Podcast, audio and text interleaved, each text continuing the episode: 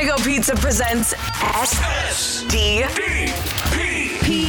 the Steve Dangle Podcast, with your hosts, Steve Dangle, Adam Wylde, and Jesse Blake. Let's go! It is the. Uh, I guess this is our last week before summer vacation. sort of as much uh, as much summer vacation as we can have i Right. guess in the middle of all this So here's what's going to happen. Uh, if you missed it at the beginning of the last, sorry, at the end of last episode, this is our last two week episode uh, until we hit, we think, early August. We're pretty sure the NHL and the NBA are going to come back at the same time. We know the NBA will be back July 31st.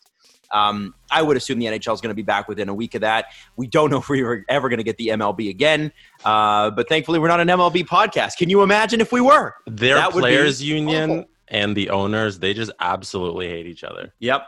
Yep. It's crazy. It's an unbelievable. it's okay though because it's never got in the way of a season before No, Always. never. but you know what? It's got it in the way less than the NHL and its players union. Let's just put it that way. that's true So, That is so, true. Um, so essentially, we we just decided that you know if we're i i there's not a lot of new content. There's no trades, no free agency. There's no games. Um, and we have some stuff need, man we have some well, stuff we have some stuff, but like Yeah. it's it's like a little bit like let's let's save the quality uh, and uh, over quantity, and also to be quite frank, it's been a real grind. Uh, we're all exhausted, and I think we want to be geared up and ready to go for when this 2014 bonanza hits us. Um, and so I think that it, it kind of makes sense. There will be some weeks off in there as well uh, for all three of us. I'm not really sure if we're going to do um, shows on certain weeks um, or if we're just going to rotate them. We'll we'll uh, we'll let you know. Mhm. Uh, but in the meantime, uh, it's nice to have you here. And unfortunately, we got to start the show with something that's uh, pretty serious. So um, there was a a guy who did animations for us, who um, who you know he basically just reached out to us, I believe, one day, Steve, if I'm right. Uh, and he out of i don't even remember he he animated the barbecue versus meeting thing that we that one minute clip that we all put up on Instagram. His name's Yeah. Evan Scott Huber, and it was really well done, and sure it was very funny. And uh, we thought, oh my god, like look at how talented this guy is, and and it's you know it wouldn't be the first time that um, we've spotlighted somebody that listened to the show because that's just sort of like we're always sort of amazed by the diversity of um, talents that we have. You know, people who are lawyers, people who are doctors, people who are you know, and well, an animator. Yeah. And we thought this it was show really cool. is it's our show, but it's also the listener show Yeah, Yes. because of how It's much community. interaction we have and how passionate people are about the show. That it's it's a community show. That's really- right.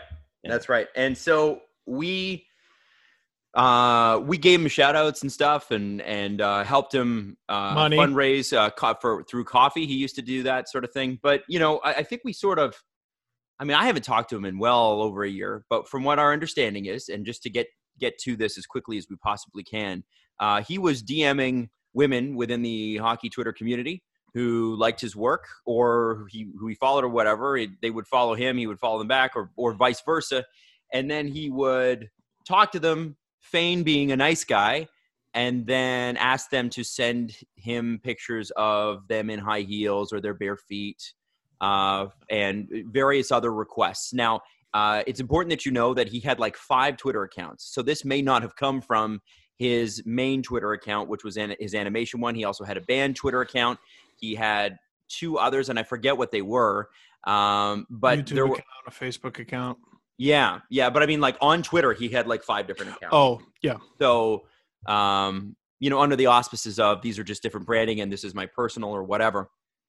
And I, I think few months ago, from what I can remember, from what I've seen online, uh, he started tweeting about how people were blocking him and he's just a nice guy and how could this happen?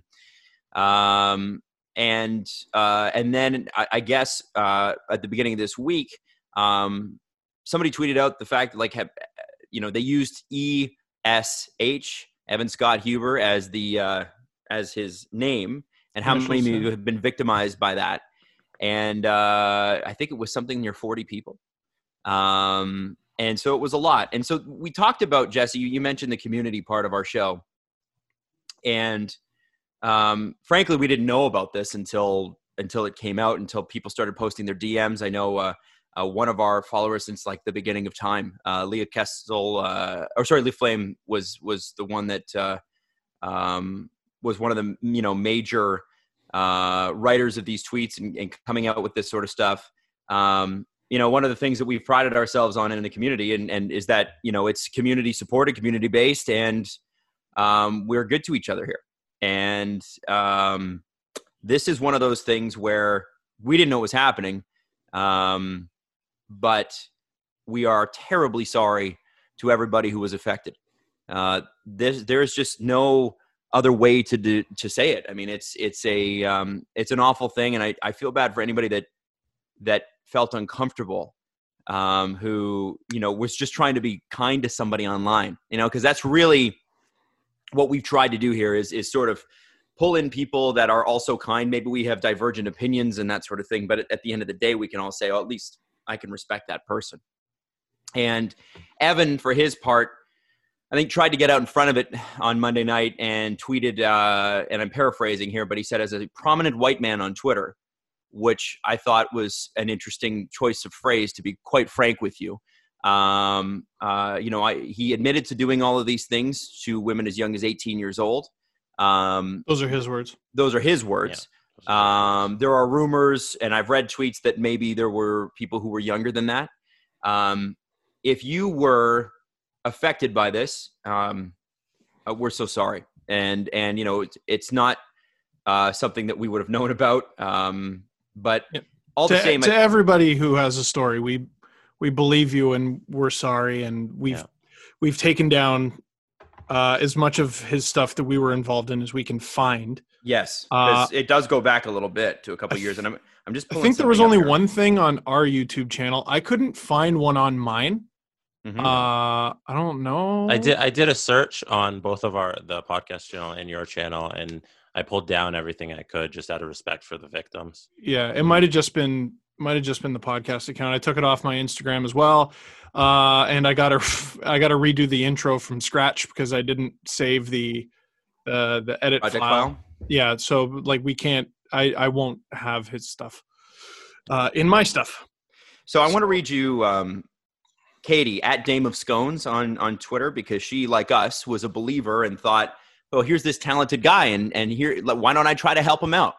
So I'm going to read what she had to say because I think she says it better than anybody else could say it. Um, she said, "A quick st- thread to start off the morning, since I missed a lot while I was asleep and teaching, and then I will resume my regularly scheduled programming of jersey drawing." Warning discussion of harassment, abuse, predatory behavior. First, I'll start out by bringing uh, anyone out of the loop into it. Last night, many people on hockey Twitter came forward to share their DMs uh, and instances of Evan harassing them, uh, coming on to them, asking them to participate in his uh, fetish without disclosing what it was. If you require direction uh, to some of the threads about it, I can point you there, or you can just search his name or handle on here, and I imagine it'll pop up. And by the way, it does. Uh, I'm also sure many of you uh, know that Evan and I were friends. I met up with him. My husband and I bought him dinner. We donated hundreds of dollars to him through his computer fundraiser, and I promoted his work relentlessly because I believed he was incredibly talented. I know that my name is probably intertwined with his to some of you, so I feel the need to make this absolutely crystal clear. I have no tolerance for abusers or people with power or even power or influence in a niche social circle who take advantage of, abuse, harass, harm anyone. And that is no different if the person was a friend or someone I supported. I'm sorry to any of you that I led you to Evan. Like most, I thought that any off or kind of creepy messages were just the internet being a barrier. To everyone sharing their DMs, I see you and I'm sorry. Thank you for calling him out. To everyone who isn't comfortable doing so, including myself, I see you and I'm with you. The things that happened to me, sorry, the things that happened to you and me, or the things that made you or me uncomfortable are no less valid because we don't want to post about them publicly yet. My DMs are always open to you, although I wish I had a better way to say uh, that to say that given the context of this conversation. Anyway, uh, this is the end of the thread. I'm going to uh, nest this whole thing with another tweet below to make sure anybody who's concerned about it and not seeing the content of this thread can avoid it. Now, I also want to quickly mention a couple things that she goes into because she said she was going to end the thread, but then messaged about getting a refund on GoFundMe because I so, so I had Evan muted, frankly. Um, so Same I didn't here, I didn't know this um, because I I'll thought be about honest, it. there are people that I follow that I find sometimes are just trying to get attention, and Evan was one of those people.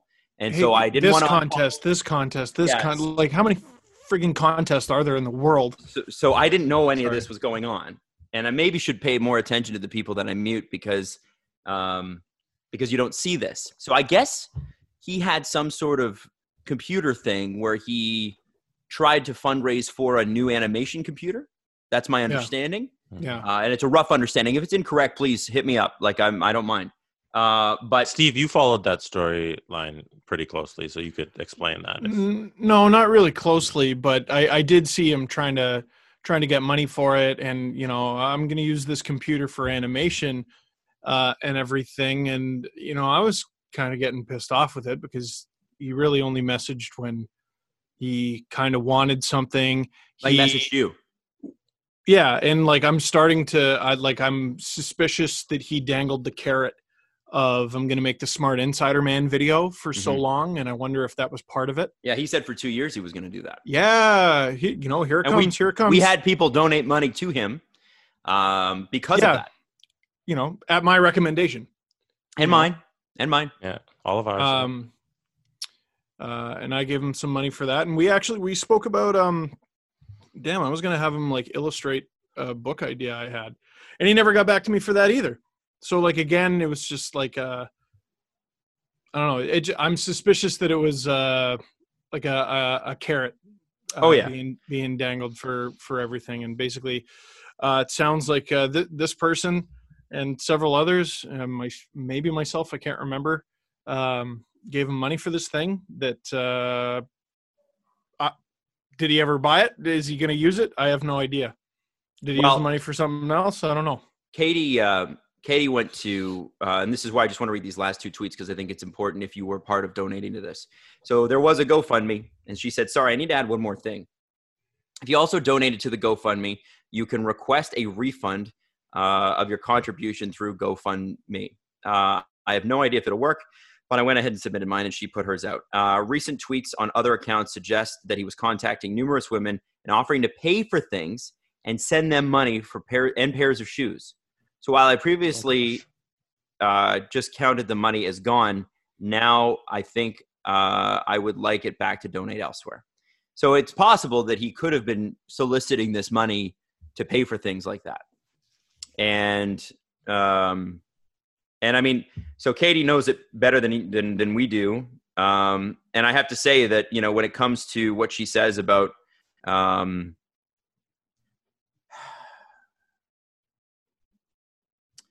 about uh, tolerance for abusers, such as this guy.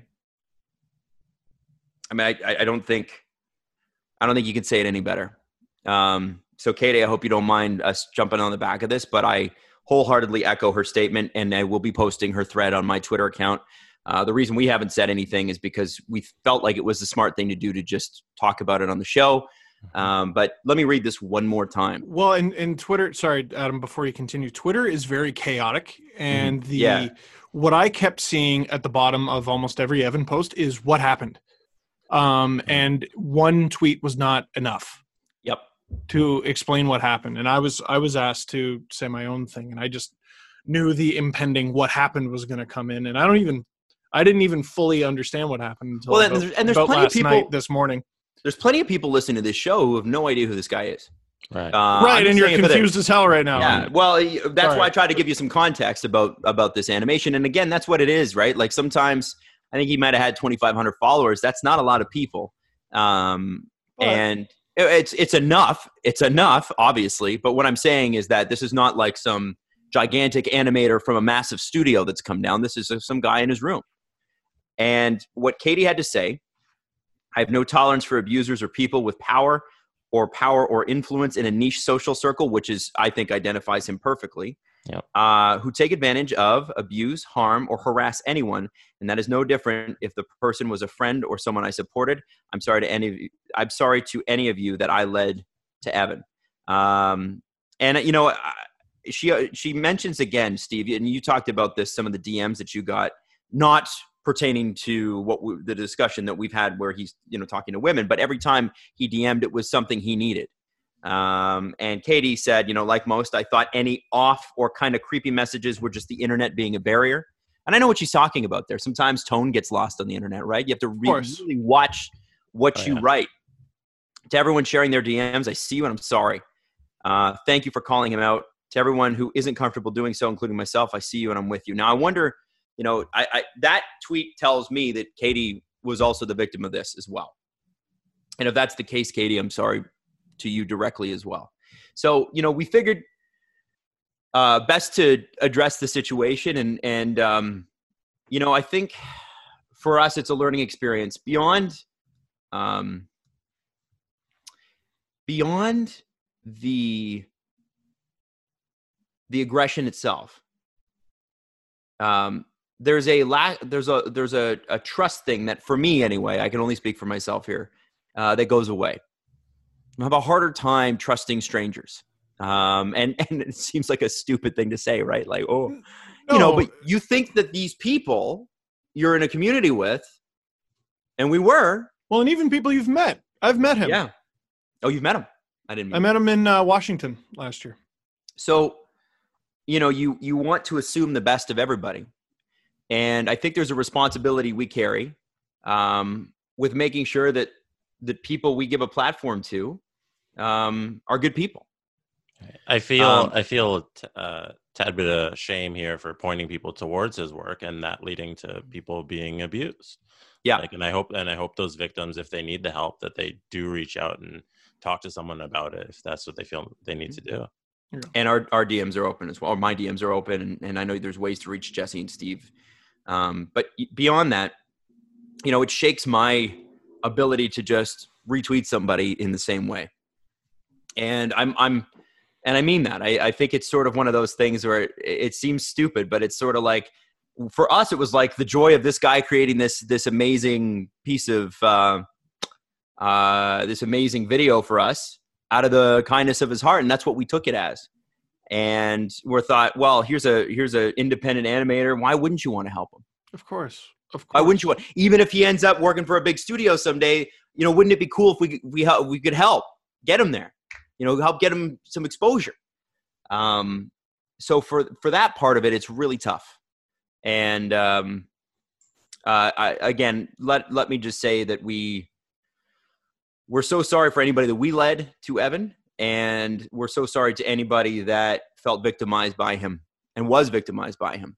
Um, it's uh, uh, it's something that I, I honestly can tell you nobody I, I did not know um, until this week, but now that I do, obviously, I mean he's deleted all of his accounts. I believe his web domain was was he was somebody in the community uh, had the access to it and has changed his web domain as well. Um, he's deleted all of his accounts except for I think his band account. His his videos are all archived on YouTube, but the channel is still there.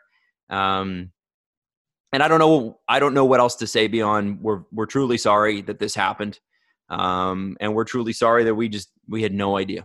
Had no idea. Yeah, you don't know you don't know who someone is in the dark right Mhm. um kind of reminds me of uh, the sophie merckx situation from years and years ago So explain this one because you there was a few people you mentioned that I think there are situations people forgot. uh well yeah so th- there were there were a number of um accounts from i don't remember exactly how many years ago. I think it was roughly when the the podcast came out. The, the one it reminded me of a lot was steve lepore. Um and you know basically again sort of just being creepy you know pictures and dm stuff like and that. And who is that? i forget who he used to write for. Oh, so but he was hockey he was a hockey writer. A blogger? yeah. Uh, but the, the Sophie Merck situation is uh, is a fascinating case study uh, that I wanted to upload to the YouTube channel soon because I reference it every now and then, and newer listeners will have no idea because it's from an episode from seven years ago. But uh, basically, um, the the sleuthing of uh, Sarah Connors discovered that this network of women in uh, hockey Twitter were actually one guy named Kyle from Waterloo Oh Who- yeah, yeah, yeah. who uh, actually uh, got a bunch of people to tell him a bunch of things, right? Private information that they thought they were telling to a friend, a confidant, right? And we had uh, we used to have shirts with like different podcast uh, catchphrases on it, and little slogans and references, and one was "Angry Swedish Listener," and "Angry Swedish Listener" was one of the fake women that Kyle portrayed. Like that's how deeply Wow. this guy infiltrated. And again, we don't know. We didn't know. Mhm. Um, how could you? So, like you said, to every to everyone who uh, was was victimized in all this, uh, we hear you, we believe you, and we're going to do everything in our power to make sure this sort of thing doesn't happen again. Absolutely. Um, so with that, I think we got to take a, a bit of a turn. Um, if you have any questions, by the way, or you want to message us about this, feel free. By the way, I just you know thought you should DMs, Instagram, whatever you want to do. We're open. Um, Is there a way to not aggressively swerve out of this? no, I mean No. it's it's at, in when I was in like news television, it was it's a hard right. It's a you know those tough where you go from stories like I remember. I think when David Bowie died, I remember um, having to do the entertainment story. It was very sad. And then when Prince died too, it was like within it was pretty close to each other. Um, and then uh, and then you know teasing a home and garden seg- uh, segment coming up after the break. Oh my god! Coming after the break, Frankie Flowers has got your, you know, what you do with your gardenias. And Kevin Frankish, the guy that was the host of the show at the time, did a really good job. He said, "Listen, we're gonna have to take a hard right here," and he would just say that to the camera, like, "We're gonna have to take a hard right. That's the reality." Coming up next, we've got, and God bless him. It, you know, it was not an easy. That's not easy. Um, so uh, yeah, this is uh, this is one of those things where we got to take a hard right turn. Figured we would talk about this right away because it's the most important thing on the schedule today. Now, to, to help you transition, Adam, you ju- you just reminded me. Remember when you invited me on to Breakfast Television to talk about hockey, and I ended up being in a segment about a tiger at the zoo? uh, was that what was that about? The Bowmanville Zoo? No, that was oh, I, so I remember that story. But no, this Hmm. was I was on to talk about like a playoff preview or something. But there was a story that was local to Toronto of uh, this video went viral of someone dropped their hat in the tiger enclosure at the Toronto Zoo. Oh, and so the. Toronto Zoo, there's the where the people are. There's the holy smokes, don't go here space, and then there's the cage separating you from the tiger. So it's supposed to be two layers of separation from the wild animal.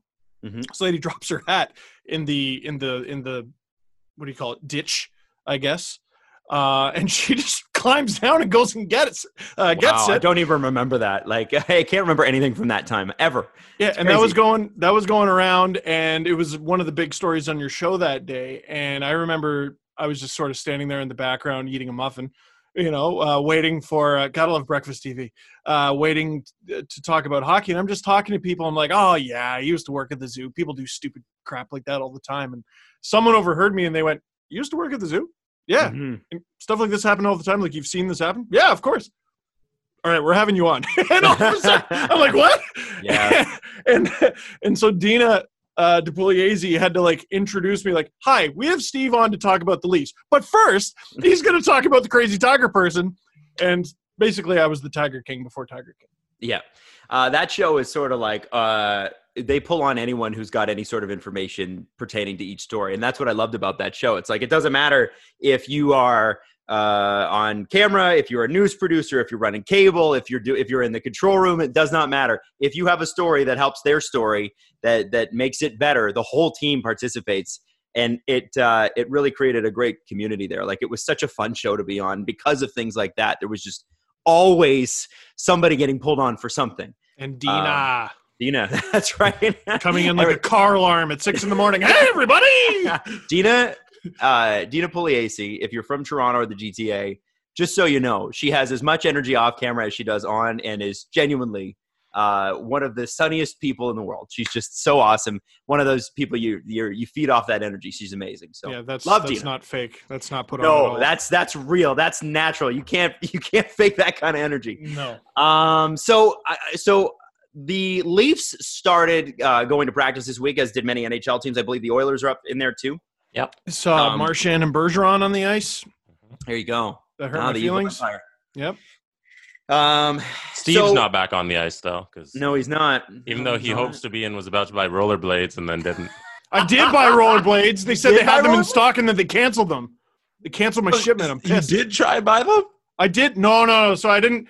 So okay, I'll just say I tried to buy Marsblades that are like three times as much, like two and a half a times. as thousand dollars. Yeah. No, they're not a thousand dollars. They're They're a lot of money though. $1,000, They're not going to arrive till August. And so I got this other one, and they said they had them in store, and it's a week, two weeks later. I'm like, where the hell are my rollerblades? And then they canceled them because they didn't have. Them. I'm sad. I want a rollerblade. Shut up! It's making a comeback, Jesse. What is it? Get that smile off your face, Jesse. They're You're coming ne- back. You're never gonna rollerblade. You're not gonna roller. Well, not anymore. You're gonna do it once, maybe, if you get Yeah. them, and that'll be it. Actually, You're gonna Jesse, should we rollerblade right over your fingers. I'm gonna drop something on the ground for you to pick up. no, no, and keep gonna going. rollerblade Let's right talk, over your fingers. Let's talk about let's talk about the the hockey ice. okay, all right.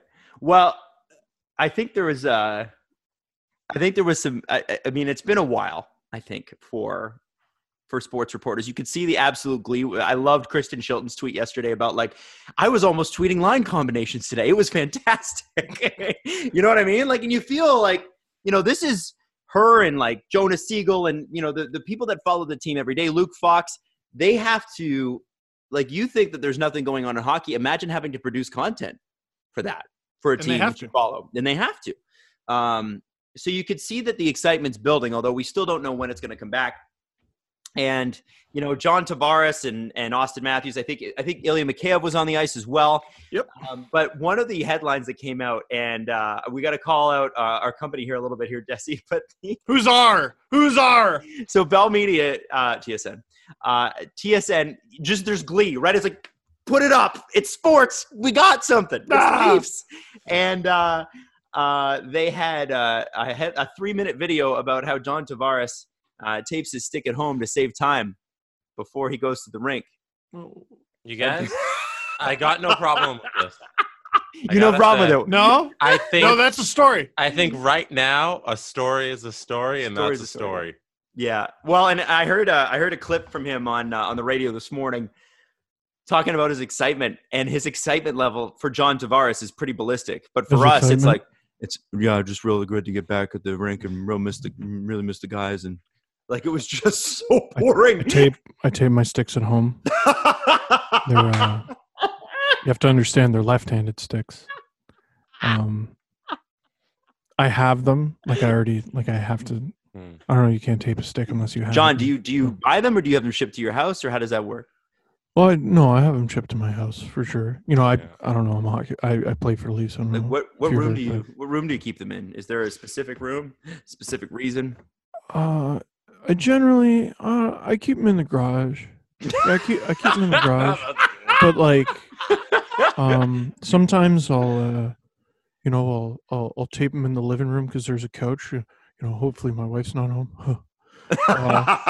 you know want, don't want her to see me with the sticks Do you in the house. watch? Do you watch any TV, John? While like when you're sitting on the couch and you're and you're taping your stick, do you Hmm. you you have like a show that you like to watch, like a pregame, pre-practice ritual show? Yeah there's um i really like watching planet earth you, you know that part where they show um the mushroom growing but they speed it up yeah, I, li- I like to slow it down i like to watch it in real time Uh, John, uh, Jesse here from uh, Leafs Dinner on TSN 1050. There you go. Yeah. Um, I'm just wondering, how do you get the sticks from your house to the arena? I usually in my car. I, I put them in. I like to put them in, uh, you know, in the back, like, you know, kind of diagonal. You know, I don't want them to like obscure. it. Like you got you, you know, you have to John, see out- what- you what have to color's your- back? What color's your car, John? Beige.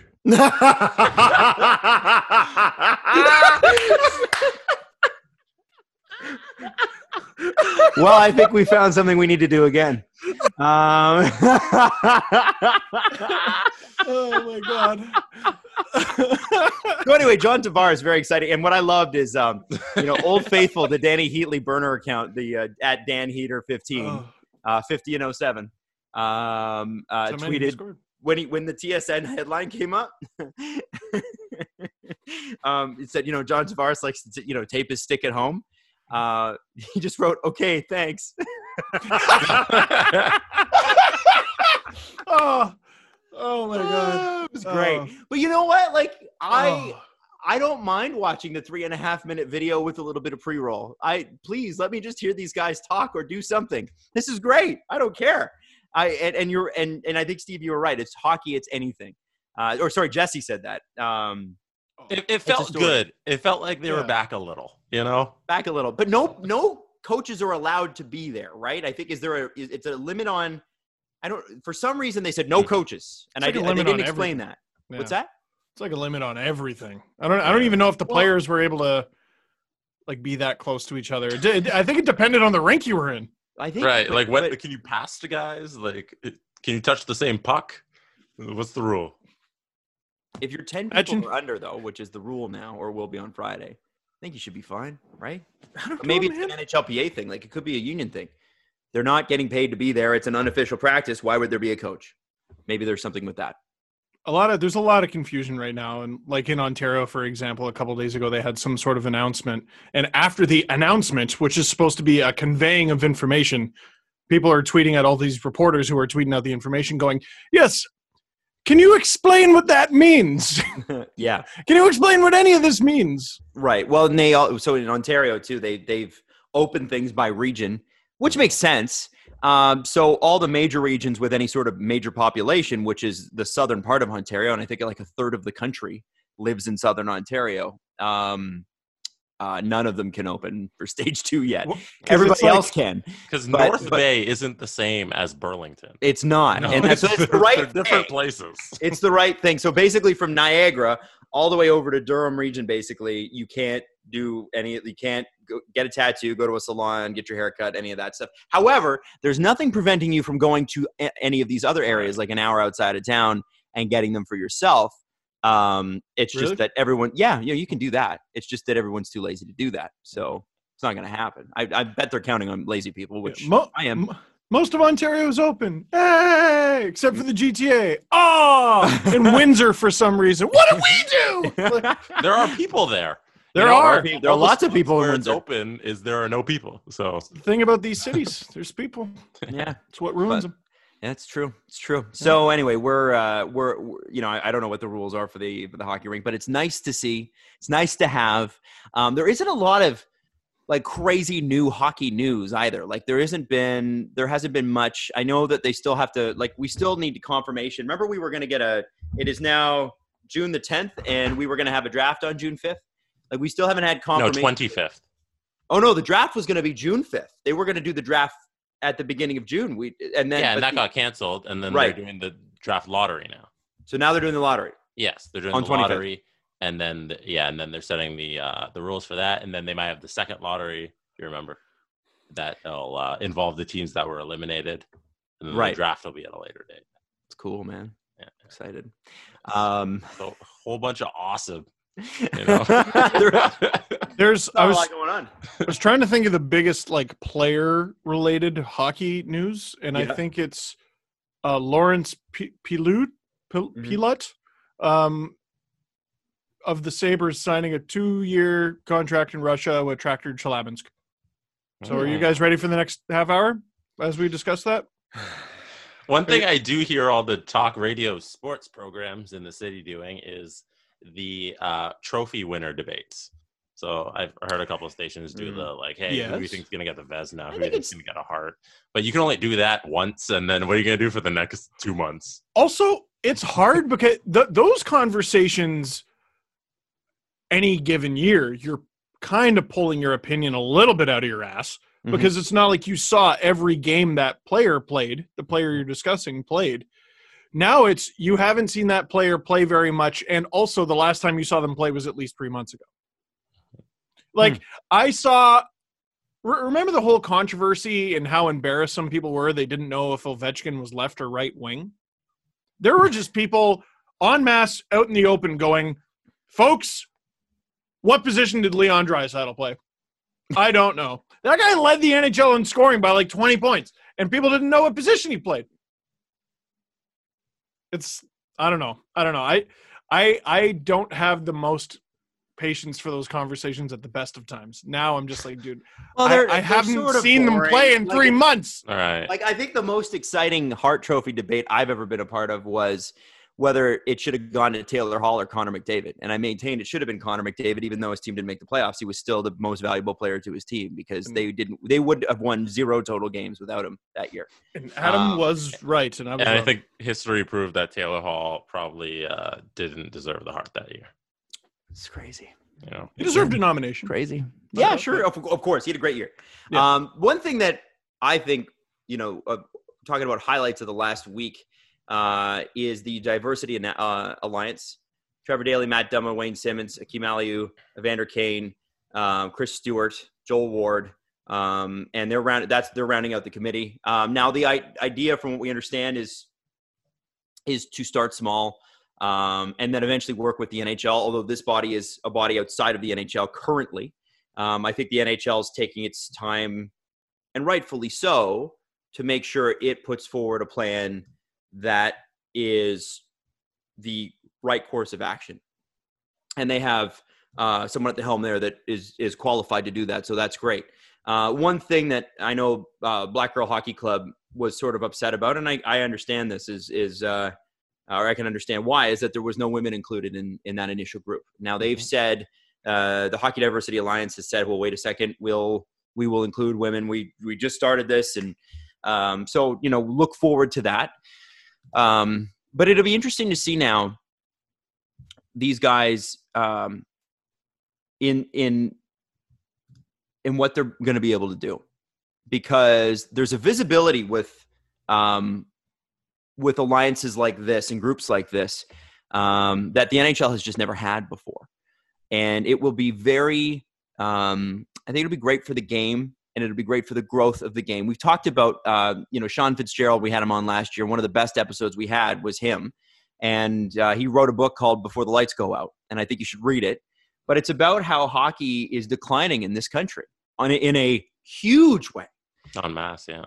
and it you know they these guys are not forming i, I mean th- i think part of the, the the thing the goal here is to grow hockey within minority groups but i think the first and foremost thing is um, having people treat them with respect at the rink um, and and that comes all the way through up you know up through the programs. And a side effect of that is more families from non-white backgrounds are going to feel more comfortable at the rink um, and you know it's the the crazy part as a juxtaposition to this that's a bu- bubbling story right now is the gthl so if you don't know what the gthl is it's a massively uh, massively important toronto hockey league greater toronto league If you played in the gthl which i played in a precursor to it my league has now been absorbed by the gthl essentially it's single a double a triple a and then you know once you're like 14 15 if you're good enough you're going to junior Was it the Uh, SHL, Adam?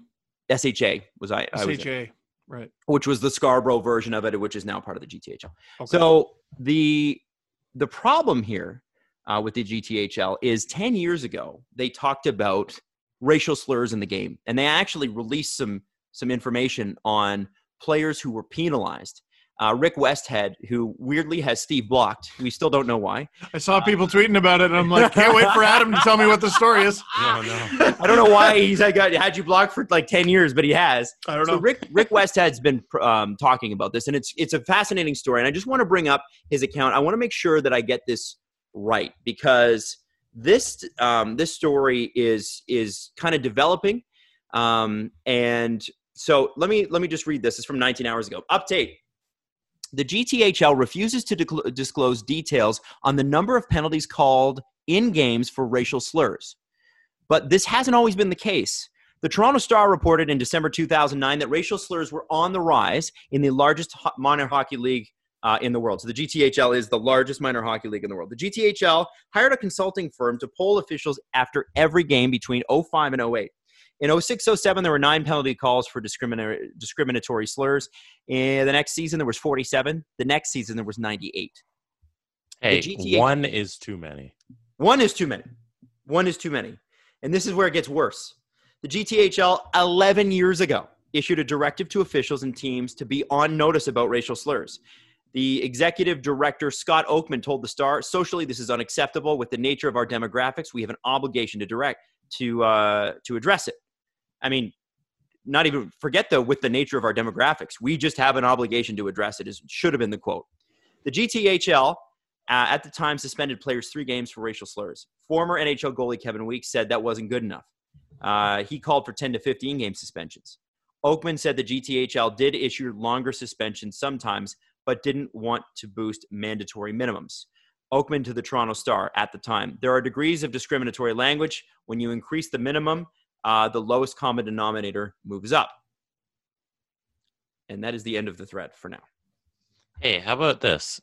If you say something that's racist on uh, on an ice rink, you don't get to play hockey because you're no, you shouldn't be a part of the game if you're acting that way. How about that one? Instead of suspending somebody for what is it, three games? Mhm. That's absurd. You think of how exhausted Kevin Weeks is. Like He says he's guy. not going to talk about the GTHL until they they figure this out. And by the way, they are steadfastly refusing to release any numbers on this right now. Yeah, because it'd probably be embarrassing. Probably be a national story. See, I was just thinking, like, is it possible? Because it, I mean, the whole league is minors, right? So is it Mhm. possible they're protecting minors? But we're not asking for names. We're asking for just statistics, Yeah. right? Well, and I think more than more than this, uh, because they are minors, they do need to take some some responsibility here. Um, but when they are minors, they're in the care of their parents. Yep. And whether or not that is taught at home, because sometimes uh, people pick that stuff up because they think it's cool or whatever.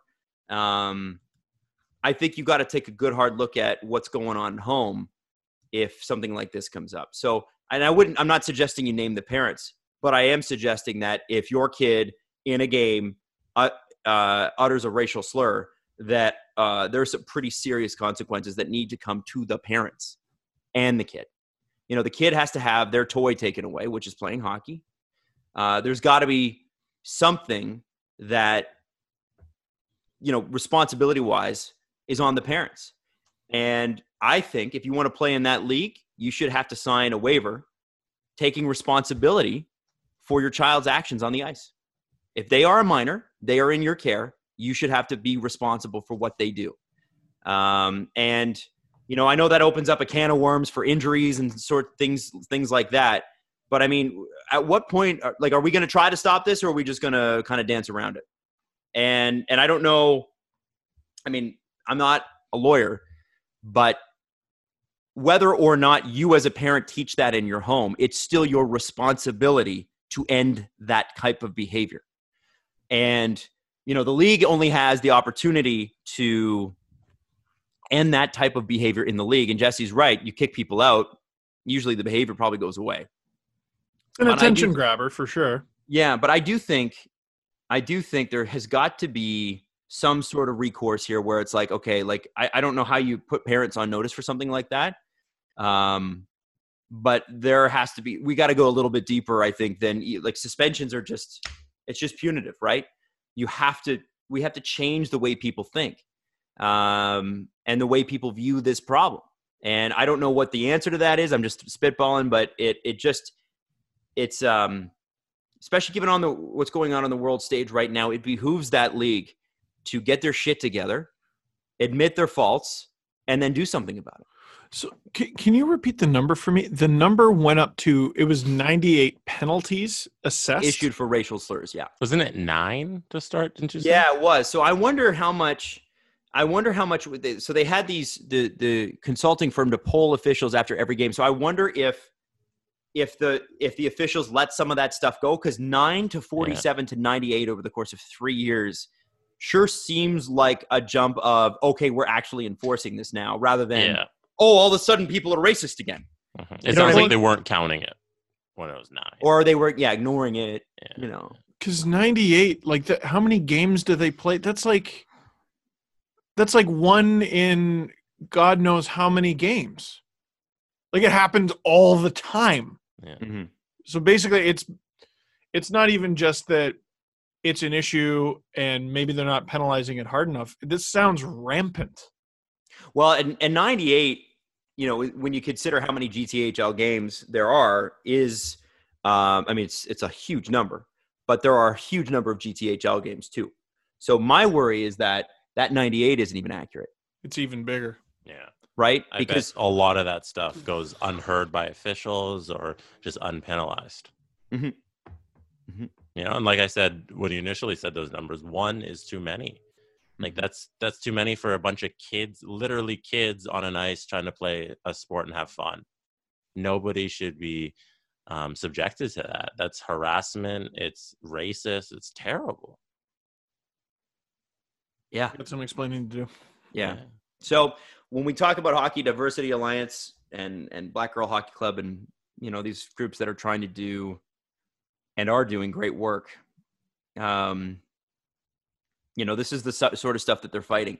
And when you hold this information back, when you hold this back, you hold back uh, progress. You know, um, I think people are afraid of frankly losing their jobs, and maybe they should be. Uh, but beyond that, we have got to move forward. And if we don't have some degree of um, accountability from the organizations that are are allowing our children to play in these sports, um, I, I don't I don't see how you can put your kids in them. You know, I, I if you're not going to be accountable to the public when you have their children in your care, I don't think you deserve to to have their your children in their care. Or sorry they don't they don't deserve to take your money. They don't deserve to have that sort of responsibility and to make money. I Well, mean you I- gotta like- you got to uh, take the GT. Sorry. no no you please go ahead. Well, you got to take the GTHL off its pedestal. Because it's it's still parents. They want to say my kid plays in the GTHL if you come from a certain area. So part of, part of the problem too steve is that uh, we have a unified body of hockey in this country Mhm. that was meant to do good but i find that whenever you have one body controlling everything um, it can lead to issues and uh, you know there's been there are lots of issues with hockey canada um, and right on down. Like the gthl is the only league. So it's it's hard to um it'd be like if you only had one car manufacturer right? You had only one car manufacturer. They can sell you the car whatever the fucking price they want and it can be as shitty as they want it to be and they never have to make it better. Um you know this league and hockey canada as a body despite the good that they do and let's not take that away from them are not moving with where the world is moving. And frankly don't have to be as accountable. And no one and and and, and there's no competitive. Like it's like it's it's it's sort of the same issue that we've had with video games right? If you have um and i know this seems like a ridiculous comparison but hear me out. When ea buys the license for a sporting game they just release the game and it's like too bad suck it up but there are certain sports where you can buy multiple games. You buy the best game. And so parents don't really have a choice. Your kid plays in the gthl or they play house league. Or they don't. Even the even the house leagues are are at a lot of times controlled by the GTHL or Hockey Canada or both. And so th- that is an issue in and of itself. And I hope that you know I, I sometimes I feel like when these bodies get a little too um, powerful, um, they become a bit clubby, and they look out for each other, cliquey, and they and they they look out for each other and they don't look out for what's actually best for the sport. And if you are a director of the GTHL right now and you think that the right thing is to not release this information, then you do not deserve to be there. well, and you're just leaving everyone with the assumption that it's really really bad. Well, here's what's worse. Yeah. What if they don't know? I mean, at least release what you do know. But that's isn't that worse? Even so I would what's worse to me is that you know, if they knew and it's high, that's one thing, which is bad. But if they don't know and they release that they don't know, first off my mind goes to, well, don't you care about that? You did studies on it. And number 2 is what else don't you know Mm. Mm. about your league? This is part of the reason why, when this conversation began, you were you were talking about you know the new alliance and also mentioned Black Girl Hockey, and you mentioned that they were independent of the NHL. Uh, My first thought was good. Like if you want something done right, do it yourself. Mhm. Um, That's clearly what's going on. yeah, and it's not even necessarily to rep on the NHL. It's just uh, there's so much red tape and uh, foot dragging. You know when it when it comes to you know big leagues and big bodies and stuff like that. And sometimes uh, you just got to take the initiative of yourself, go around them, and then they'll approach you, uh, which is what I'm hoping happens here. But the GTHL, they got to fix their shit.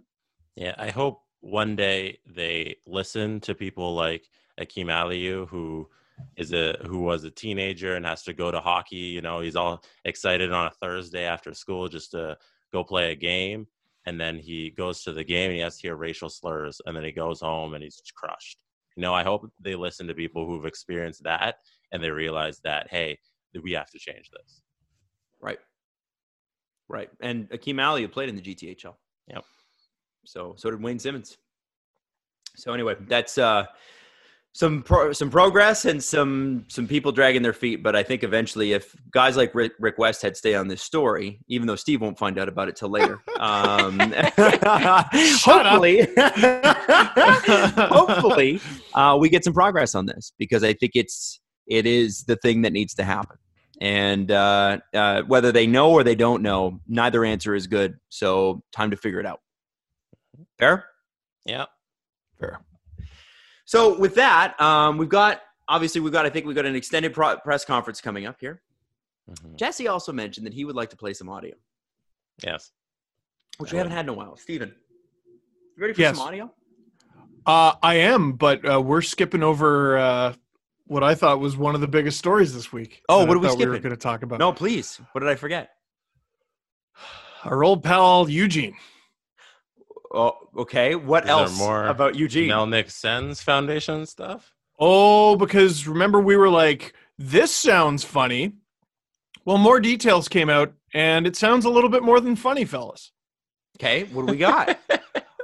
Uh, I- so, I- it's always fun when Steve leads a story. I don't love it. Where it's going. so uh, there was a. It started with an article um, printed in the Ottawa Sun by Rick Gibbons, and then Dave Feschuk uh, did a follow up, and I have not read it yet. But it's. I encourage you to read the whole thing. I'm going to read you a couple snippets. What would you think if a charity raised nearly a million dollars but spent less than half a cent of every dollar raised in on the causes it was supposed to support? Hold that thought. Now, what would you think if the sole director of that same private Toronto based charitable foundation now wants greater control over another charity, this one in Ottawa, the Ottawa Senators Foundation? You good with that? Again, hold that thought. First, some background, and then they go into the background. And they get into the nitty gritty. There were accusations of uh, the Sens charged the Sens Foundation um, a lot of money in rent. yep, we talked about that. They were reporting was not typical. Um, so basically, Eugene Melnyk wanted to divert some of the Sens Foundation funds into uh, organ donation charities, which makes perfect sense. Eugene Melnyk's life was saved by an organ donation uh, about five years ago From a Sens fan. from a Sens fan. Uh, the real issue isn't here. This is another excerpt from the article. The real issue isn't costs, it's about control of the foundation's operations, including where it dispenses the cash. The foundation didn't uh, entirely ignore Melnyk's appeal to flow at least some cash into organ donation awareness.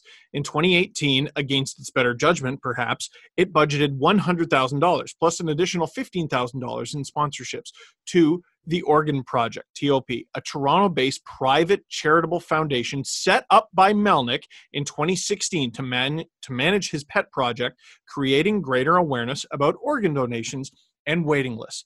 Ultimately, the $100,000 was never sent. According to Canada Revenue Agency filings, the Organ Donation Project generated $991,708 in revenues in 2018, primarily thanks to a big charity gala it staged in Toronto. No doubt that $100,000 Senators Foundation check helped. So, what happened to all that money? Again, according to CRA filings, the Organ Project invested barely $5,000 of the nearly 1 million it raised on organ donor awareness. For those without a calculator, that's 0.49% or less than half a cent for every dollar raised. And yet the Sens Foundation is being attacked for investing about 50 cents on every dollar it raises on programs. The hypocrisy is stunning. So where did all the organ project money go if not to worthy causes. According to the CRA, a whopping $779,464 went to cover fundraising costs. Another $238,118 went to management and administration. I'm told these are the kind of results most certain to draw the attention of the taxman. So, oh, and I might as well read this one final par- paragraph and then we'll talk. The Organ Project is registered as a private foundation and, as such, does not require an arm's length community board of directors overseeing operations, as does the Ottawa Senators Foundation. Instead, it appears to have only one director, Eugene Melnyk. So basically, he the the allegation is the money was spent in, like I said, I said to you on Sunday. Oh, you buy a computer for somebody that's working. We got to, oh, we got to renovate the offices. We got to, oh man, it, we had to rent these trucks and this venue, and it, the tablecloths are so expensive. What did they call man. it? Fundraising costs. Yes. You better break those fundraising costs down, baby, because CRA is going to be right down your neck about that one. You better know to the knife how much it cost. So let me reread the one paragraph that got everyone real hot and bothered. So, what happened to all that money? Again, according to CRA filings, the Organ Project, which is the charity uh, Eugene Melnyk uh, started in 2016, the Organ Project invested barely $5,000 of the nearly $1 million it raised in organ donor awareness. For those without a calculator, that's 0.49% or less than half a cent of every dollar raised. So, fellas, we've been talking about a lot of bad news. I got some good news. Some good news actually came out of this. And I imagine more good news is going to come out of it. Um, but this one in particular is wonderful. Graham Nichols. Some of you might follow him on Twitter as Sixth Sens, which is a Hmm. very clever Twitter name. They said, sorry, they said, uh, they sent out a tweet being disgusted that the Organ Project only raised supposedly $5,000 or contributed $5,000 towards Yeah. organ research. They raised a million, you said, and Mhm. They raised a million. million, of it Only contributed five thousand. contributed 5000 so he sent a tweet on june 8th so two days ago rather than start a consolidated gofundme which would pull some funds from the pooled money which is a problem we've run into people can donate directly to the trillium gift of life network here so he was basically like come on sens fans screw all this we can raise the money ourselves we could probably raise more than $5000 in an afternoon hmm. he was right Oh. and he tweeted this four hours ago. An update for you all. Over the last 48 hours, Trillium Gift has received a total of $20,604.50 from this campaign, spurred by Rick Gibbons' article on Monday. A huge thank you to everyone in Sens and Hockey Twitter for supporting this cause in support of organ donation. I'm floored. Wow. That's cool. Way to well go. Done. Well Yeah. done. Sens Way to go, fans, Suns fans. hockey fans, and Graham Nichols in particular, uh, you contributed four times the amount of money towards uh, or- organ research than uh, whatever the hell that weird pet project uh, allegedly is.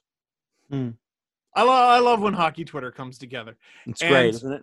The only little tidbit I read from the Feschuk thing, I, I'm dying to read it. I'm going to read it as soon as I'm done. Is I don't know what the Feschuk thing is. th- so, so sorry. He wrote a follow up to the previous article, Okay. and basically, uh, you know, we've talked about Sens fans and they're not showing up to games and blah blah blah. Oh, they'll they'll show up to games, and they have money and they're interested. They just don't want to spend it on Eugene's Melnyk's team or Eugene Melnyk's team, and Yep. they came together in a 48 hour period from a tweet and raised twenty thousand dollars. Hashtag Melnyk out. Yeah, really. I'm done. Yeah. Yeah, it's it's not hard. It's a pretty easy one. Do you guys mind if we pause for just a sec? I got to bring my dogs in. I can hear them barking at strangers outside. Give me one Sure. second. Okay, last thing before the press conference, Jesse, you've got some audio to play. I do have some audio to play. So this will be a lot more fun than uh, talking about how little the Sens give to charity. Um, it's around two minutes of audio. It's two clips that I've spliced together. Okay. So what I'm going to ha- ask from you guys is the first time we listen to it all the way through. Okay. You're going to hear um, ourselves, the three of us talk, and then you're going to hear another clip. Come on. Okay. This feels like an oh. important question to ask for me. Yeah. Am I allowed to say anything? No, Not we the- just the said you can't say anything. The Okay. first time you listen, just listen all the way through. Listen to both clips. Listen to the first one, I have a feeling. I know Second what one. this is. and then I'll play it back, and then we'll and then we'll unpack it. And then if you want to do a start and pause, and you want to go back to it, we can definitely do that. Okay. All right. Are you guys ready? Born ready. Ready? Steve, who is will not buy himself new clothes, bought a kayak. Oh, on an especially in 2012. Especially in 2012. Oh, that's true. Okay. That's true. On an impulse. on an impulse, and then you'd call your friend Andy to come pick you up because it couldn't fit on your car. Oh, yeah, because So well, I Steve- didn't have a roof rack. so Steve buy impulse buys a kayak and can't leave. the kayak trapped you in a parking lot. And I was just like, oh, yeah. You're storing it at your friend Matt's cottage. Yes. And how many times in the last five years, six years since you bought it, have you used it? I used it a lot when I oh, first yeah? got it because we kept it at a friend's house who was on the water. So mm-hmm. that was great. They said, you know, just come over, use it whenever you want. So I did. Now I get to use it like once a year when I go up to. So you bought your friend a kayak? I still Yeah. have it. No, you don't have No, it. he own has it. it. You've never Yeah, had a you dude. it, You've you never had a All I kayak. gotta do is get a Steve. roof rack. Steve, you've never had a kayak. All You bought your is get a friend a kayak and put it at his place. How come I So I moved to Leslieville, down near Woodbine Beach, and uh, got a little apartment there. And I was thinking it was so much fun walking the beach with my daughter Everly because she absolutely Yeah. loves being down by the beach. And I went and I dipped her in the water. Didn't. Guys, about a paddleboard. I'm looking at these people outside, and it's a beautiful Monday, and I was like, well, they seem to be having fun on their paddleboards, and I could bring my daughter out and like get her used to the water and sit her on the board when she's there. I wouldn't bring her out deep, but I have a life jacket for her. I've got a bathing suit for her, Baby jacket. so we could paddle together. Oh man. And it, and it was on sale. Let me Yeah. just say, it was on sale, severely reduced. Adam Waddle bought a paddle. I live near water. I can do that. is the I live 10 minutes- same. Ten minutes the that way. Steve bought a kayak, and I just gotta say, I'm embarrassed to know both of you. you guys watch. I'm gonna watch. I'm gonna. I'm gonna actually do my kayak paddleboard thing. So, Yeah, you Adam, watch. I, I have to say, So that second ask. clip of Adam talking about buying a paddleboard was from today on Virgin Radio when he had ta- wanted to talk about how he bought a paddleboard and he'll never use it because I don't think he's ever gonna use it. so um, uh, your new nickname, uh, hypocrit- hypocritical garbage. Um, I, I, I, have, I have a question for you. So originally, I was I was upset. I was hurt, Mhm. bamboozled, led astray, if you will, Adam. That you would do the exact same thing that you ripped me apart for. Yep. But immediately, I thought, how can I benefit from this? okay. and it sounds an awful lot like with that clip like it's amazing like you guys make fun of me for the big headphones but like you can you really hear the sound under the sound Mm. and what i could have swore i heard is steve you can keep your boat at my house that's what i thought i can you roll that i i thought i thought i might have heard steve my friend as your friend garbage i would like to store your boat Hold at my hypocritical garbage house. In my defense, Uh-huh. in my defense, What how am I hypocritical garbage? I've only owned it for a couple of days. So for me, I and I have no, I'm storing it in my own driveway right now. Yeah. And I did buy a kayak rack, so you can bring your kayak down. Did you because I'm have one going at the time? Uh, I did not. I ordered No. it off Wayfair. It's going to be here sometime Mm. next year. because Congrats on your new paddleboard there, Matt. Congrats on your new paddleboard, Matt.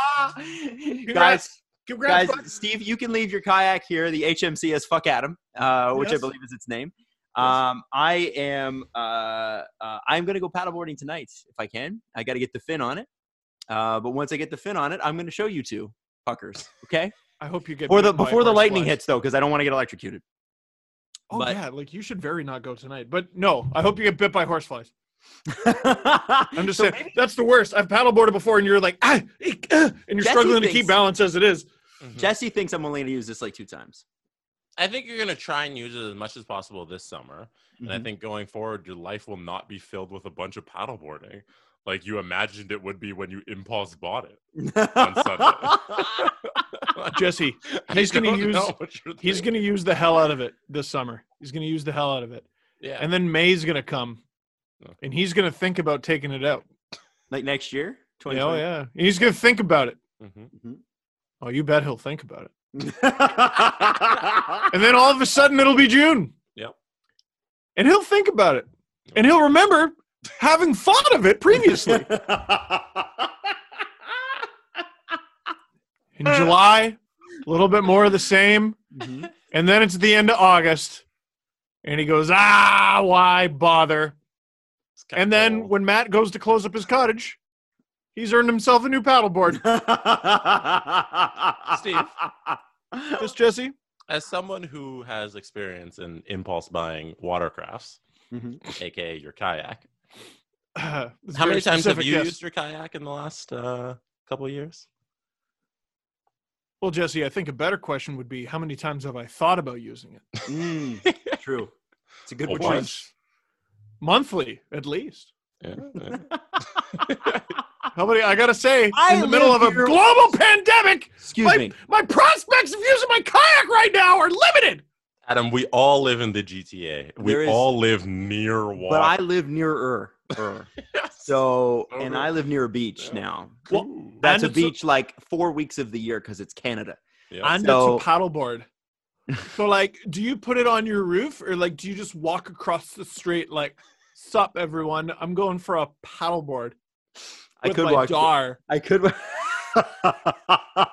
I bring could my dar out of my I got my paddleboard. truck because I have a truck that can transport it, and I'll just bungee cord it down. Be easy. I just don't have a roof rack for my truck, which I should have gotten. Hmm, Should've got a killing the earth and then going to enjoy the fruits of it. it's two minutes down the road. Come The on. HMCS hypocritical garbage.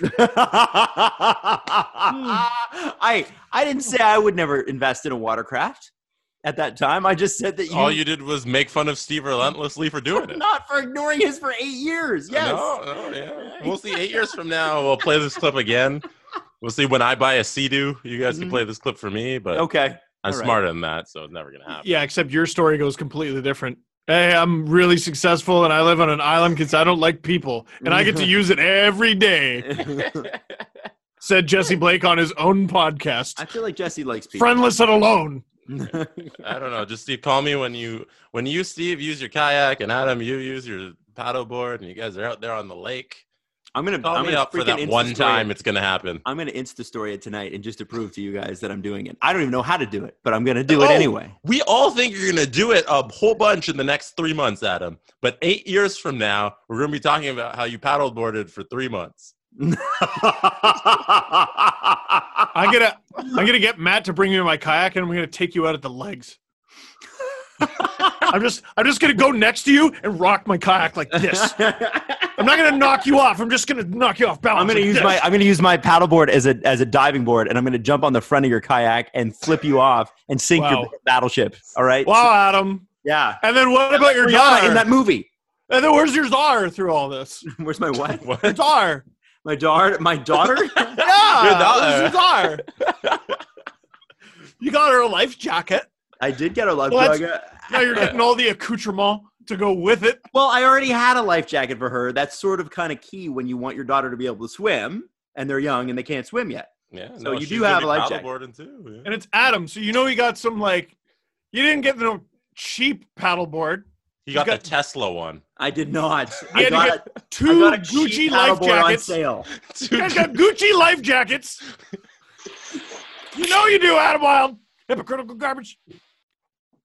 On sale and it was cheap. Cheap as chips. Because I didn't want to spend too much because I didn't want to use it for three months and then never use it again.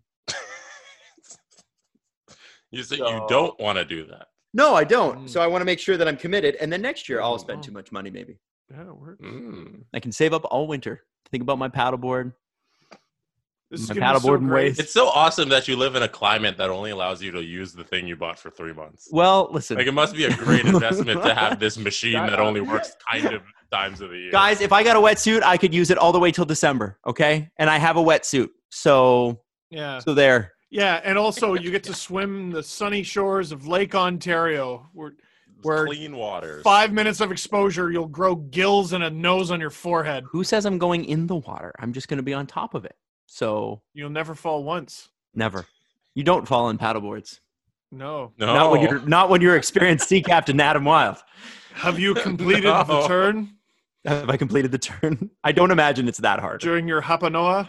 Have you ever paddleboarded before? No, no. But I've I've had my dad had uh, um, my dad windsurfed growing up, and Mhm. uh, so I spent lots of time on boards that were similar with a with a ca- uh, canoe. No, I hear windsurfing is hereditary. Yeah, That's what they always say in the baby books. Oh, like, watch out, a 'cause jerk. your son or daughter is gonna have great windsurfing Listen skills to this dick.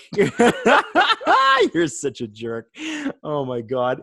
I think it's going to be a really fun pastime, and I look forward to sending you guys pictures and making you jealous. And maybe you can come to the beach, and I'll show off to you sometime. Totally, yeah, yeah. You can use it if you want. You want to go out and paddleboard? You guys are more than welcome. We can we can get all three of us up on it together. Can you? Is it that big? I don't think so. No. But it looks like it is. don't I think you could sit three people on it pretty easily. I don't know about standing. That might be pretty tricky. Okay. Steve, what are you? What, why have we lost you, Steve? Yeah, what are you looking at? I was looking at kayaks. I I miss it. well, do Googling? you have a car in which to bring it home or no? I'll think about getting something for my car to bring it home. Oh, I'll think about it. Will I do it? We'll see. We'll see. All right. All right. Well, there you go, guys. I own a paddleboard, and let's do the press conference. SDP. All right. The All For right. Dangle Adam's History Corner, today is going to be a little special. Adam has a special rendition about a book he just read. That's right. So Adam Wylde read a book on mosquitoes. It's called "Hey, Mosquitoes Should All Own Paddleboards," and I'm Adam Wylde, and I True. love it. So, uh, Adam, tell us about this book. Okay, so it's called The Mosquito. It's by Timothy C. Winegard, who's actually a Canadian working out of the University of Denver uh, as doctor. And it is the human history of our deadliest predator. They estimate something like uh, 50 billion humans have died at the hands of mosquitoes over the course of our history. Wow. And what's fascinating about this is it goes through the entire timeline of our known history, like the written down history, and talks about the effects of mosquito borne disease on everything. So, every major conflict, every major pandemic, everything that went wrong, in part, most of the time, had to do with mosquitoes. And one of the things that I found particularly fascinating was the fact that the reason, like, especially given what's happening right now in the world, um, the the whole reason the Atlantic slave trade existed, or what, what is sometimes called the Columbian Exchange, um, the whole reason that it existed is that the mosquito uh, carried diseases like dengue, yellow fever, and malaria. So the whole reason that Europeans bought Africans, caught Africans, stole Africans, and brought them to North America and the West Indies and South America as well was that mosquitoes existed. Now you're probably thinking, how? What's the connection? So when they tried to colonize North America, especially in the southern states and in, in the Indies, uh, what they found was um, there were there were two types of of people that were available to them. Right, you had people who were native, you know, part of the native population, and then you had servants, indentured servants from European powers. So the what the Spanish especially did was they tried to enslave the native populations that they conquered to do things like mining and deforestation and farming things. What you know, they were looking for gold, and um, and what they found was because of things like the measles and smallpox and things like that, these populations were dying very quickly because they had no built up immunity like we do.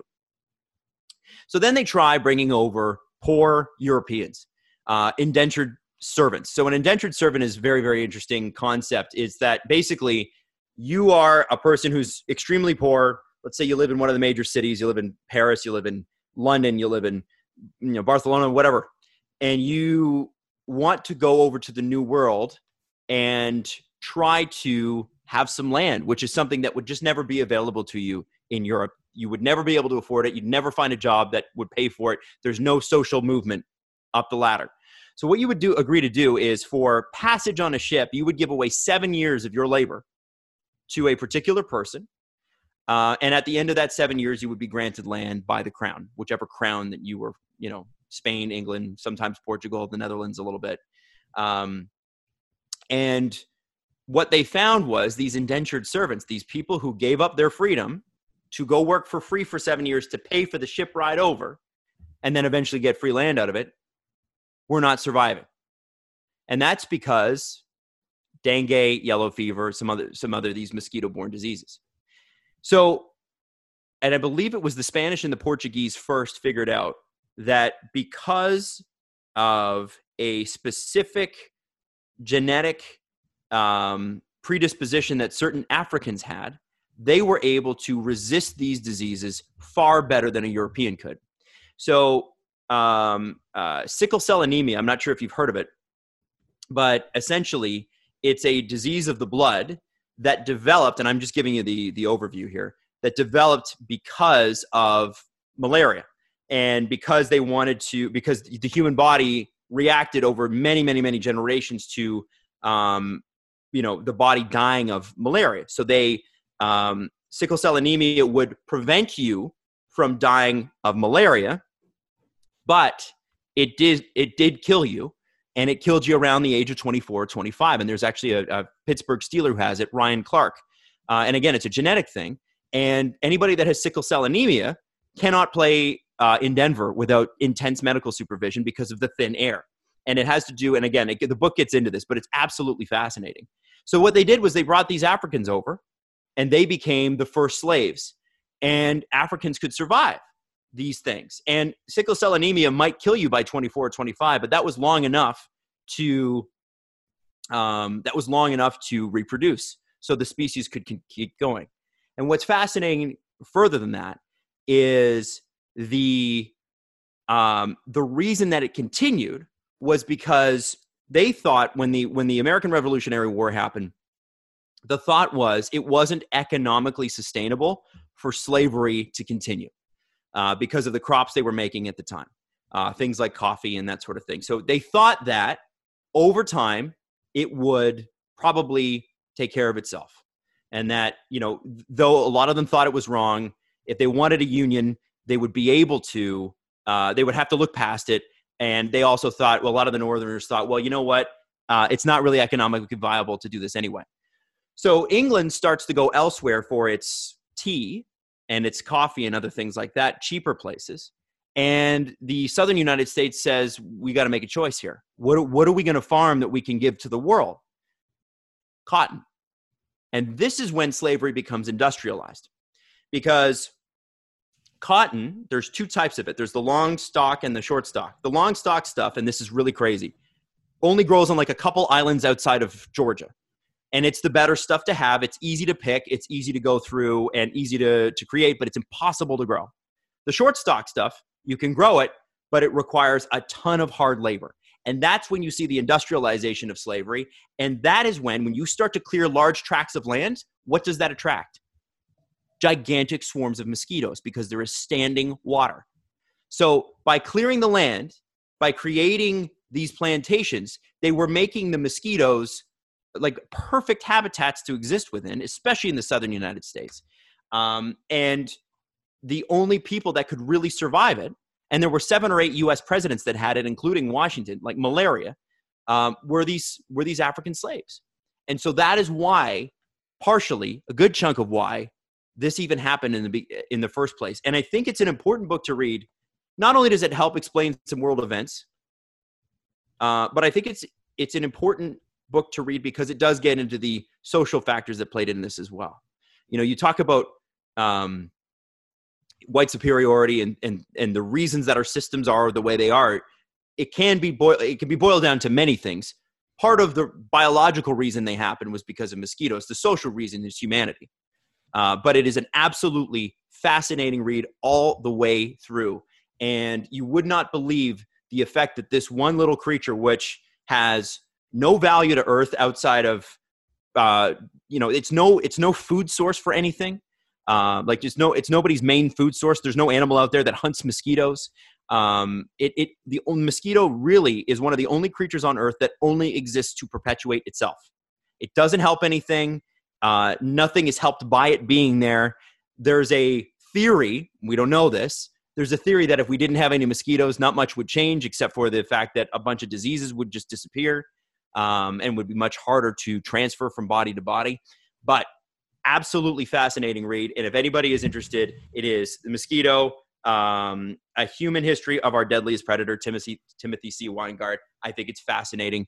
And it does a far better job of explaining than what I just did but I thought it was particularly relevant given what we have seen uh, happen in the last 14 days. And I got to tell you, um, it's it's there are parts of this book that are really tough to read, but it's absolutely worth it. That's awesome. You should do book reviews. Holy You, shit. you know you're really good at this, right? wow. I, you guys weren't saying anything. I you was should, oh, fuck. you should review every book you read and do like a fucking 10 minute book review. That was Oh, amazing. Jesus Christ. Yeah, it, it's isn't that insane though that like that that happened? Like it's just you just don't ever learn that. You would never know. What No. drew you to that book? It was on. Okay, so my my my Who mom mentioned and, it last episode? Was it you? my, or- my mom and my stepdad uh, watch i think it was cbs this morning which is actually a pretty good little news magazine on sunday mornings and it's for you know mostly older people watch it which is why they watch it but they're they're relevant in the fact that they get who they want in terms of celebrities and Yeah. news people and that sort of stuff. Like they'll have Ariana Grande on one week, and the next week it'll be Obama. you yeah know? Like they're like a relevant Minutes. show. Yeah. oh very relevant yeah yeah, Um, and it's like the lighter lighter version of 60 minutes right the Mhm. sunday morning digestible and then 60 minutes on sunday night which i also love it's just like let's get hardcore um, but they have things like these books and and it it's a uh, my parents told me about it and i was like well i gotta read that and i had no idea the first page just wow and i mean i listened to the first page i didn't read it but from the first go it was like it was just an amazing book that just sucks you right in. And the it's well read on the audio version as well so if you're like audible or you do apple books audiobooks or whatever like i do it, it is so worth it. It's such a fascinating illuminating piece. Like you read books sometimes you're like i got a little out of that. This one just warps your whole world perspective. And uh, uh, makes you aware of cer- certain things that you would never have otherwise been aware of. There was no other place on the world like there's no other way that you would know that about a mosquito right like who does who's doing research on that so anyway Jesus, Adam. I don't know how to follow that up, man. I know it's heavy stuff, man, but it's worth it. You need we need to learn this stuff. We need to learn this stuff. Another one I was talking to Jesse about, and may I can do this next episode, but King Leopold's Ghost is another book you must, must, must, mm-hmm. must read. that one's very relevant right right now. Yeah. Oh my Who's King Leopold? I, I saw that name recently. King Leopold II of Belgium. Uh, Ah, that's why. Yeah, uh, he is basically the, responsible for the Belgian Congo, uh, major rubber trade source, treated people horrendously. Um, I can tell you about it next episode, but it is another book that, like, I don't even know if I have the strength to read that one ever again. It was so painful. It's such a it's such a brutal book, but it all happened. There's a lot of statues coming down, and I think Yeah. this is one of them. well, I'm surprised that he even had one. Like even the even the Belgian people didn't like him. Um, like for these reasons. And it's funny because you know people talk about at that time. Well, he's a man of his time. It was late Victorian era, and everybody was racist. Well, okay, maybe. No, not necessarily. And in fact, this man was internationally condemned at the time. The only issue is that he was a king. What, what are they going to do? Tell him to give up the crown? He'll be like, fuck off. Um, and the worst part about it is that he sold the Congo to the Belgian government. It was his personal colony that he sold to the Belgian government before he died, just so they could take it off his hands. It's just, and and then the cruelty continued. It's it's just an unbelievable read. Again, th- things that we need to know that we never would have learned otherwise. Jesus. Yeah. Oh yeah. Vicious stuff. Awful. Awful. Awful. Anyway, I know All it's right. been a lot, it's been a lot up and down this episode, but I think it's important that we we you know talk about these works. I, I just learned that My book is in the recommended for Father's Day section on Is it? Indigo's There you go. website. So there you go. And Daddy Dangles. yeah, Yeah. for sure. That's uh that's that's what it's called. I'm gonna Can we you get to a couple questions? Yeah, let's do it. All right. Jaden Ho wants to know Do you think it's a good idea for the NHL to keep this playoff format going forward? It'd be kind of interesting. No. Uh, I think you got to see how it goes, but I don't think they will. I mean, you're asking the NHL, Oh. the league that never changes, to change. Sorry. I think I might have misunderstood the question. Like, are, are you talking about like reseeding after the fact? Because obviously, we're not going to have a play-in tournament every year. I don't think that makes sense. I think that would be interesting. What if you had the last two playoff spot played for a tournament between uh, eight and nine and ten and eleven, They do it in other leagues. so I sorry, don't seven that. and eight and nine and ten? I, I think the NHL, they always talk about the the old guys talk about the good old days of the NHL in the 80s. And you know, the reality was that 16 teams made the playoffs back Oh. then, but there were only 21. Almost every team. Almost every team made it. So I don't see there being a bad reason why more teams should make it. I, in fact, think it's better for the game if you've got more teams in. Uh, if you add a fifth round, I think what you do is you make that fifth round one that, you know, the top seeded teams don't have to play. And then it's kind of fun because in the second round, those top seeded teams haven't played hockey for a week and a half, and they're going up against teams that have beat the crap out of each other. So you kind of have that, you know, and, and I, I believe in reseeding every round. I think you should do that. The only issue with that I have is you're keeping now the best teams in the league off of the ice, right, Right, for a but- longer period of time. But oftentimes you're not. TV. Oftentimes there's well, that's not necessarily true because Yeah. Pittsburgh's a small market. They're off, often the best team in the league. Right. You know, Chicago is an awful team right now. They're not good, and uh, they're in the you know having them is is a good thing. So I think Toronto was horrendous for 15 years. 15 years. No exaggeration and whatsoever. and- but if we'd had them in, great for TV ratings. so I think the more teams you have in, the better. And you can survive without one of the major teams because if you have four teams that are waiting for the rest of the teams to catch up with them, you're going to have some major markets in there, right? right. I'm So in that's what I would favor of a baseball or a NCAA tournament format where you have the last seed is played for in a single elimination game. I think that'd be a lot of fun. You make eight and nine in that little break between the regular season and the playoffs. You make eight and nine, play a single elimination uh, game seven game, and you get the eighth seed for that spot. That'd be What if-? What if you made seven, sorry, uh, seven play 10 Yeah, and eight and nine play each other? yeah, yeah. That's also an option. Yeah, that's what I was suggesting before. But either way, I think it. I think you experiment it, and this is the time you see if it works. And going forward, I'd love to see some of these leagues implement these little changes. Steve doesn't like it. I'm more I'm more into the reseeding part or going back to one to eight. Mm. The, the one the one little thing I've been thinking about recently, you know, the legitimacy of these playoffs or whatever. We've changed the playoff format a bunch of times. You know what I mean? First round used So to be five games. yeah, like it's not sacred. We didn't look at the first um one two three one two three two wild cards. We didn't look at that as an Ill- illegitimate cup. It's just the new way it is, and that was a decision. Mhm. Like that was a decision they just sort of arbitrarily made. This is at very least, hey guys, we have a pandemic and we weren't able to completely finish the season. What should we do? Like at- at- this to me is even better than that. So it's it's a legitimate cup. Do I think they should keep the format going forward? Parts of Let's it. play it first. Let's play it first. like. Yeah. Uh, This is a great hey, experiment. do you guys want offside reviews? Absolutely. After one year, take it back. Take it back. Take it back. exactly. Uh, last question, Jesse. Uh, what effects? This is from Mike P. What effects slash effects will the possible lowering of the uh, 2021 salary cap have on the uh, a potential lockout? They're not going to lower it. So we already know that they're not. Um, and there will not be a lockout because the players, believe it or not, are again at the disadvantage here. Uh, because if they don't play, then the then the cap is guaranteed to go down. Uh, given what's happened this year, um, they're gonna they're going to extend this collective bargaining agreement. I think until was it 2024? I think Um, 22. Is that what it is? I'm not sure. So I think it goes far. three years. I think it's three more years after 2021. So I I 20 thought think that's what it was-. It was seven, and then I there know. was an option to renegotiate or go three more years or something. Anyway, uh, what's going to happen here is is that they're going to find an agreement pretty quickly, and I would imagine it stays mostly the status quo. The the real sticking point seems to be escrow and the Olympics.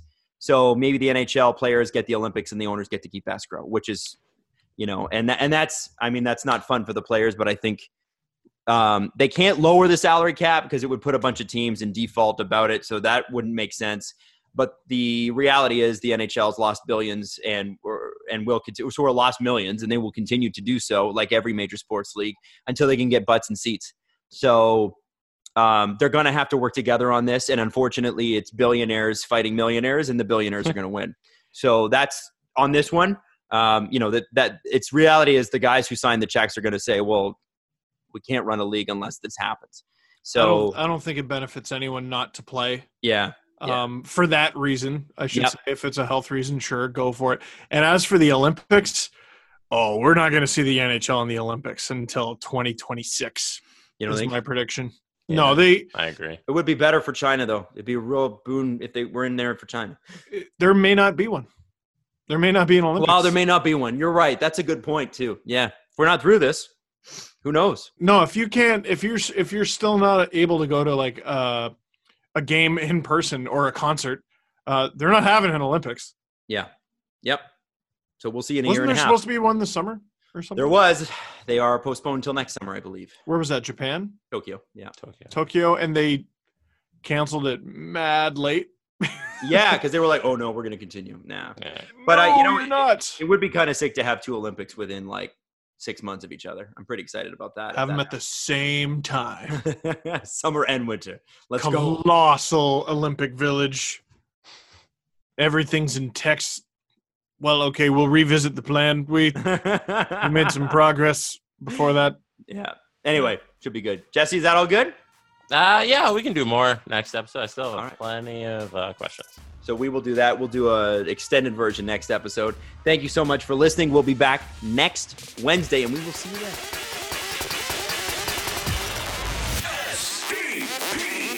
The Steve Dangle Podcast. Follow the guys on Twitter at Steve underscore Dangle, at Adam W Y L D E, and at Jesse Blake. Brought to you by Panago Pizza. Order at panago.com and stuff your face with deliciousness. Connection complete.